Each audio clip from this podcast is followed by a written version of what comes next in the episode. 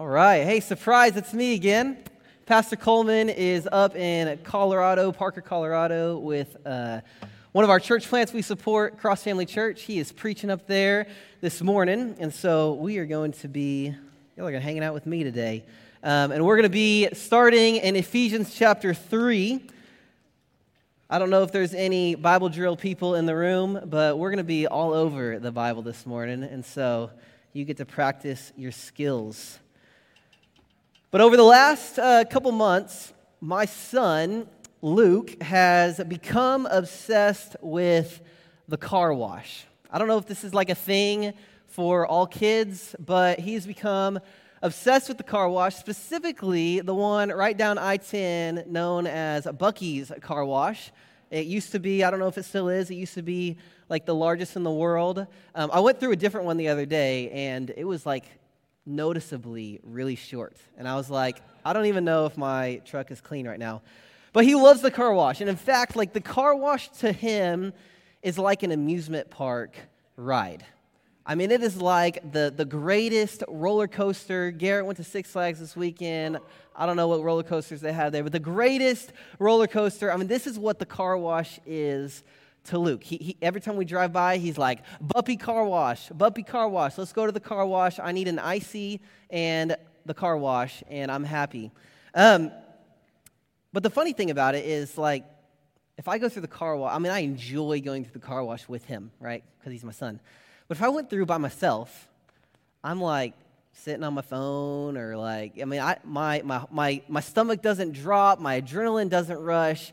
It's just cleaning my truck. That's, that's all it is to me. But Luke has not been exposed to anything else. He's never been to an amusement park. He's too short to get on a roller coaster right now. He hasn't been exposed to it. And truly, he can't even comprehend or imagine something like the Superman at Six Flags or something like the Rock and Roller Coaster at Disney World. Like, he can't even comprehend, wrap his head around what that even is. So, we're going to be in Ephesians chapter 3. We're going to be kind of riding on the coattails of the last two sermons. We're going to be talking about something that seems pretty basic. In fact, a couple weeks ago, our students spent an entire week talking about this at camp. But it's this idea that God is so much more than we know or even can imagine.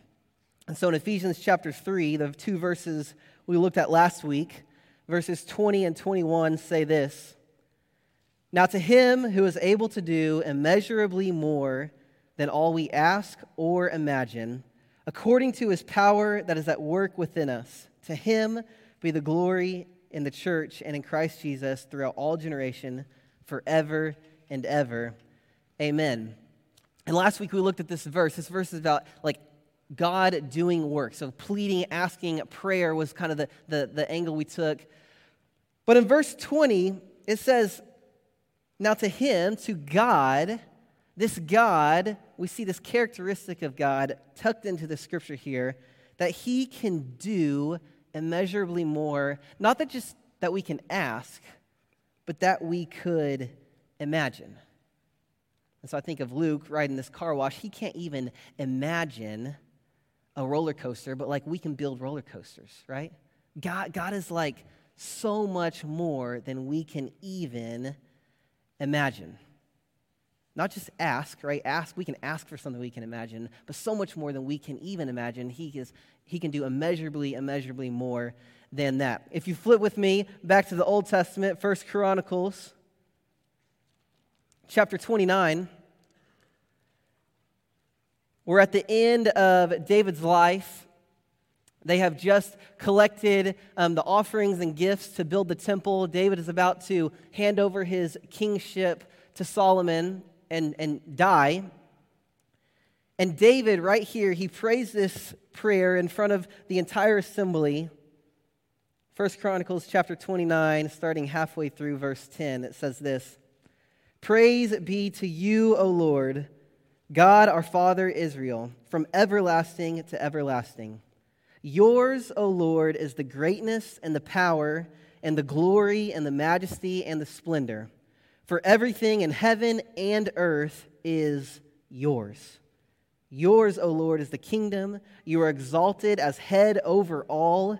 Wealth and honor come from you. You are the ruler of all things. In your hands are strength and power to exalt and give strength to all.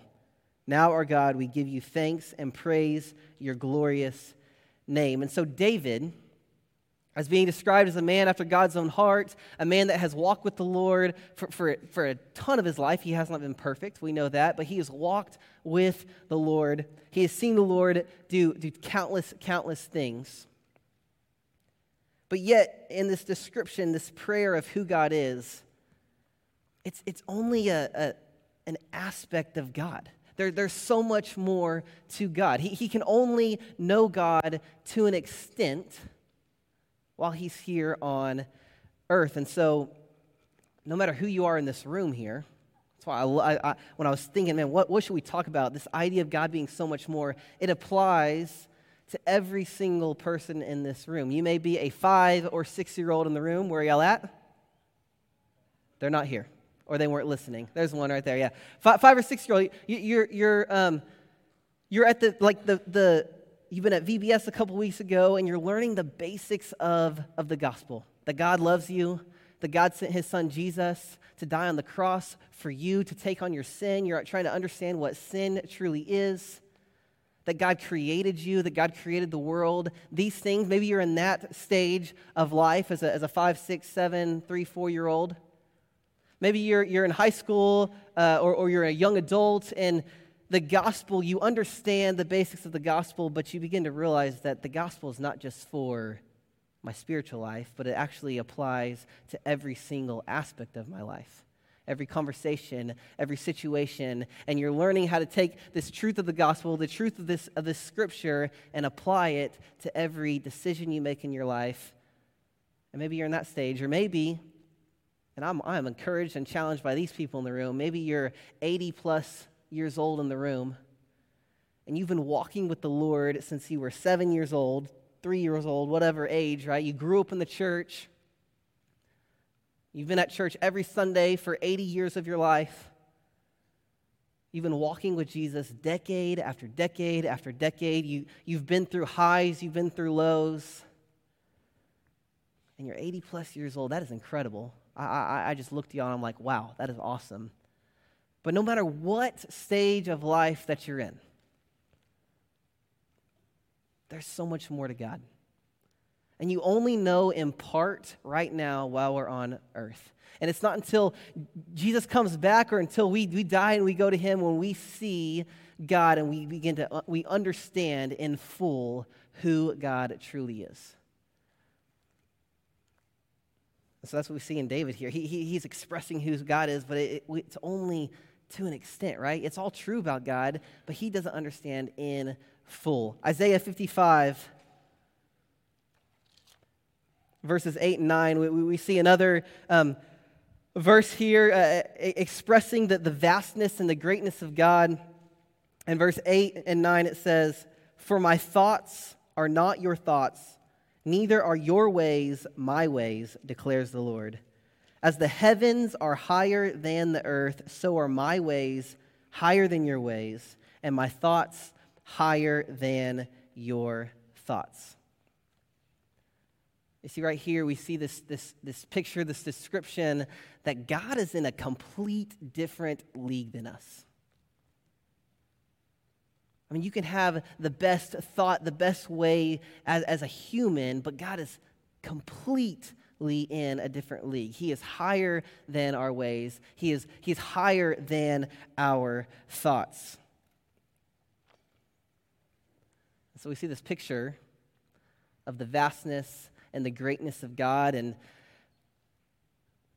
and depending who you are in the room and, and how you realize or how you're, how you're taking that, it, it may seem like God is so far removed and so far away. But if there's one thing that I want you to hear this morning, it's this right here. It's that God is holy, He's perfect, He's set apart, He's something other than us. He's powerful beyond our, our, our understanding, powerful beyond we can even imagine. But yet, God desires for and graciously allows us to know Him. God desires for, his desire is for us to know him. And that's not just his desire, but he graciously allows us to do that if we wish, if we seek him. And so this morning, I've got three different ways that we can discover the so much more of who God is. And in a classic, I never do this, but in a classic uh, Baptist pastor way, I've got three P's for you. The first one is this to ponder the greatness of God. We've just read Isaiah, a great prophet, in his writing about God's ways being higher than our ways, his thoughts being higher, in our way, or higher than our thoughts. And so let's flip over to Psalm chapter 46. I told y'all we're going to be everywhere.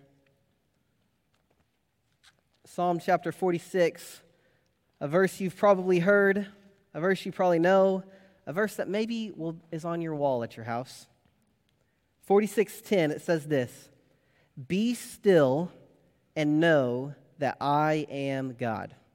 I will be exalted among the nations, I will be exalted in the earth." So, if we want to ponder the greatness of God, this, this text right here, it's, it's calling us to, to stop and to slow down. Anyone have trouble with that? I, I, I struggle with that like so much. I, I, we have a camera in our house, and every night now and then we like go and look at it, and like I'm like sitting on the couch watching TV. I'll be there like five minutes, and then I'm like, oh, I need some water, and then I come back down. I'm like, oh, I need to go like move this chair two inches or whatever. Like I, I struggle sitting still. But right here in Psalm 46:10 it says be still and not just be still for the sake of being still. Not just being still for, for the sake of slowing down, but being still and knowing that I am God. Knowing that I'm God and I will be exalted among the nations, I'll be exalted among the earth.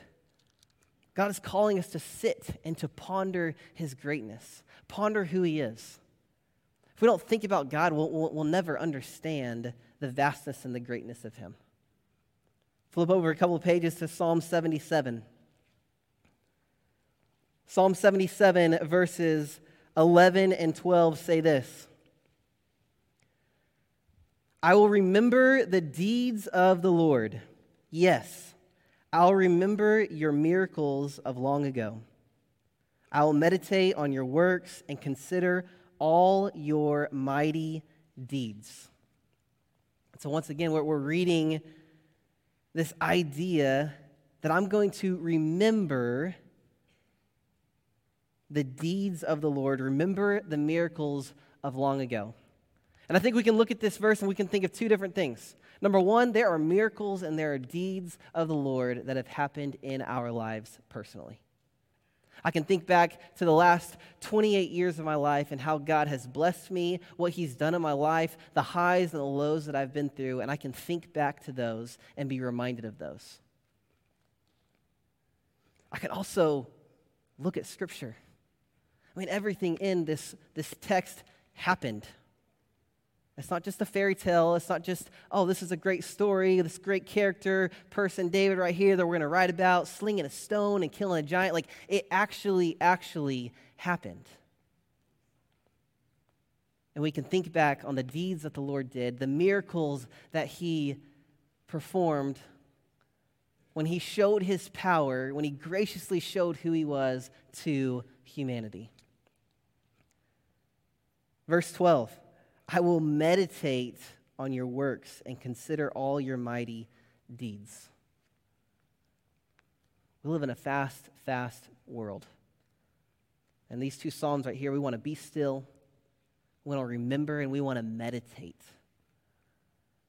And so maybe I, I, I always say God has something different for each and every person in this room. Some people it's going to be conviction. Some people it's going to be encouragement. Some people it's going to be challenge to start something new. Maybe for you it's, I need to just slow down this week. And how, do, how does God bless me? How, how has He worked in my life? We want to sit and we want to remember, we want to meditate on that and ponder God's greatness. But, but further past that, we've got, we've got God. And the awesome thing is, is we live in like New Testament era and Jesus has come. Jesus has come and he's died on the cross. He's risen again three days later, and he's now seated at the right hand of God. And we get to look at that, right? And so flip with me to Hebrews chapter 12. If you're a, a fifth grader going into sixth grade, you have this verse memorized, hopefully. We learned it VBS week. Hebrews chapter 12, verse 2 says this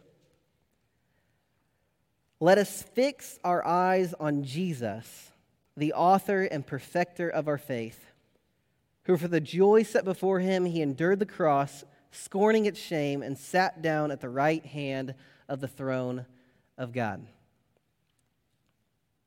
You see, looking at the pondering the greatness of God is pondering the greatness of, of, of God sending his son Jesus. God the Son, right? Jesus to come, lived a perfect life, went to the cross, he died, and he didn't just die and go away forever, but he rose again three days later. Reminding ourselves of this, this picture of God sending his son Jesus to be stripped naked and hung on a cross, bleeding and suffering. That's a picture of love, right? So we get to look, yes, at our, at our God and, and, and how big and vast and, and great He is, but we get to sit and remember the cross, right? I mean, we do it, we do it with communion every, every quarter. We take the bread and, and, and the blood and we, we remember what Jesus did on the cross. And so, number one, we want to ponder the greatness of God. Number two, kind of goes with it, but, but it's more internal, self reflective. We want a personal evaluation of our sin. Ponder the greatness of God, and now personal evaluation of our sin. Charles Spurgeon once said this As the salt favor, flavors every drop in the Atlantic, so does sin affect every atom of our nature. It is so sadly there, so abundantly there, that if you cannot detect it, you are deceived. so Spurgeon is taking this idea that, that salt flavors every single drop in the Atlantic, in the ocean. I mean, you cannot go in the Atlantic anywhere, pull out a single drop of water, and there not be salt in it. As soon as it rain falls, it's like fresh, and then it hits the ocean, salt. Every single drop of water in the ocean is affected by salt. And what he's saying is, same with our from our sin, sinful nature. Every single atom of our life is affected by our sinful nature. If we look at Ephesians chapter 2, verse 1, it says this As for you, you were dead in your transgressions and sins. I mean, how do we want to know this so much more of God? We, we, as we ponder his greatness, we've got to understand the reality of where we are, or were, right? If you're a believer in the room, that you were dead in your transgressions and sins. Not just, not like bleeding out, but dead, lifeless. Like there's nothing that you could do to save yourself except the work that Jesus did on the cross. Jump down to verse 3. All of us also lived among them at one time, gratifying the cravings of our sinful nature and following its desires and thoughts. Like the rest, we were by nature objects of wrath. I mean, that, that is the reality of who, of who humans are as sinful beings, dead in our sin. So, why do I put personal evaluation of our sin? I think if we want to understand the so much more of God, we've got to understand our brokenness. We've got to understand the, the, the, the reality of our sin. We've got to be, be real about it. Maybe you don't, maybe you wouldn't put it in words, you wouldn't say it, but maybe you live your life as if you actually could save yourself if you wanted to. Like sin isn't that big of a deal. You're not trying to rid your sin. I think if, if, if we're not moved by the work that Jesus did on the cross, if you're not moved by the gospel, you might have a small view of your sin. And so I think those two go together. I want to look to the greatness of God. Look to who God is, his power, his vastness, what he did on the cross, Jesus did on the cross. But I've got to understand that I can't be my own Savior. Nothing can be my own Savior. And as I begin to understand that, I begin to realize that God is so much more than I can comprehend or even imagine. Psalm 139, another verse that maybe you've heard before. The end of Psalm 139, verses 23 and 24 say this Search me, O God, and know my heart. Test me and know my anxious thoughts. See if there is any offensive way in me, and lead me in the way everlasting. It's this idea of, of um, sanctification, becoming more like Christ. Search me, God, know my heart, Test me and know my anxious thoughts. See if there's any offensive way in me. See if there's any sin in my life, any blind spots in my life. Reveal those to me that I may repent and surrender it to you. And you see the Lord do a work in your life and help you rid that of your life, that you may see clearly more who God is. I was going to come up with a, like a little graph or something and throw it up here, but I don't know. I couldn't. I couldn't think of anything. But as I was thinking about this, it's, this, it's like this idea that as I understand who God is, the greatness and the vastness of Him, and as I understand the brokenness and the sin, uh, uh, understand the sin in my life, it's like we grow further and further apart. Like I've sinned a lot in my life, a ton. I sin when I don't even recognize it, right? And so, as I understand that, I feel further and further apart, but in reality, I'm getting, I'm, my, my, view of God becomes bigger and bigger and bigger. They, they, as, as we're going apart, my understanding of who God is grows and grows and grows. So we've got, I'm going to ponder the greatness of God. Personally, I want to evaluate the sin, my sin. And the third one is this partnering in kingdom work partnering in kingdom work. Flip to Acts chapter 17. How are y'all doing? Y'all finding them all? Acts chapter 17, verse 25, it says this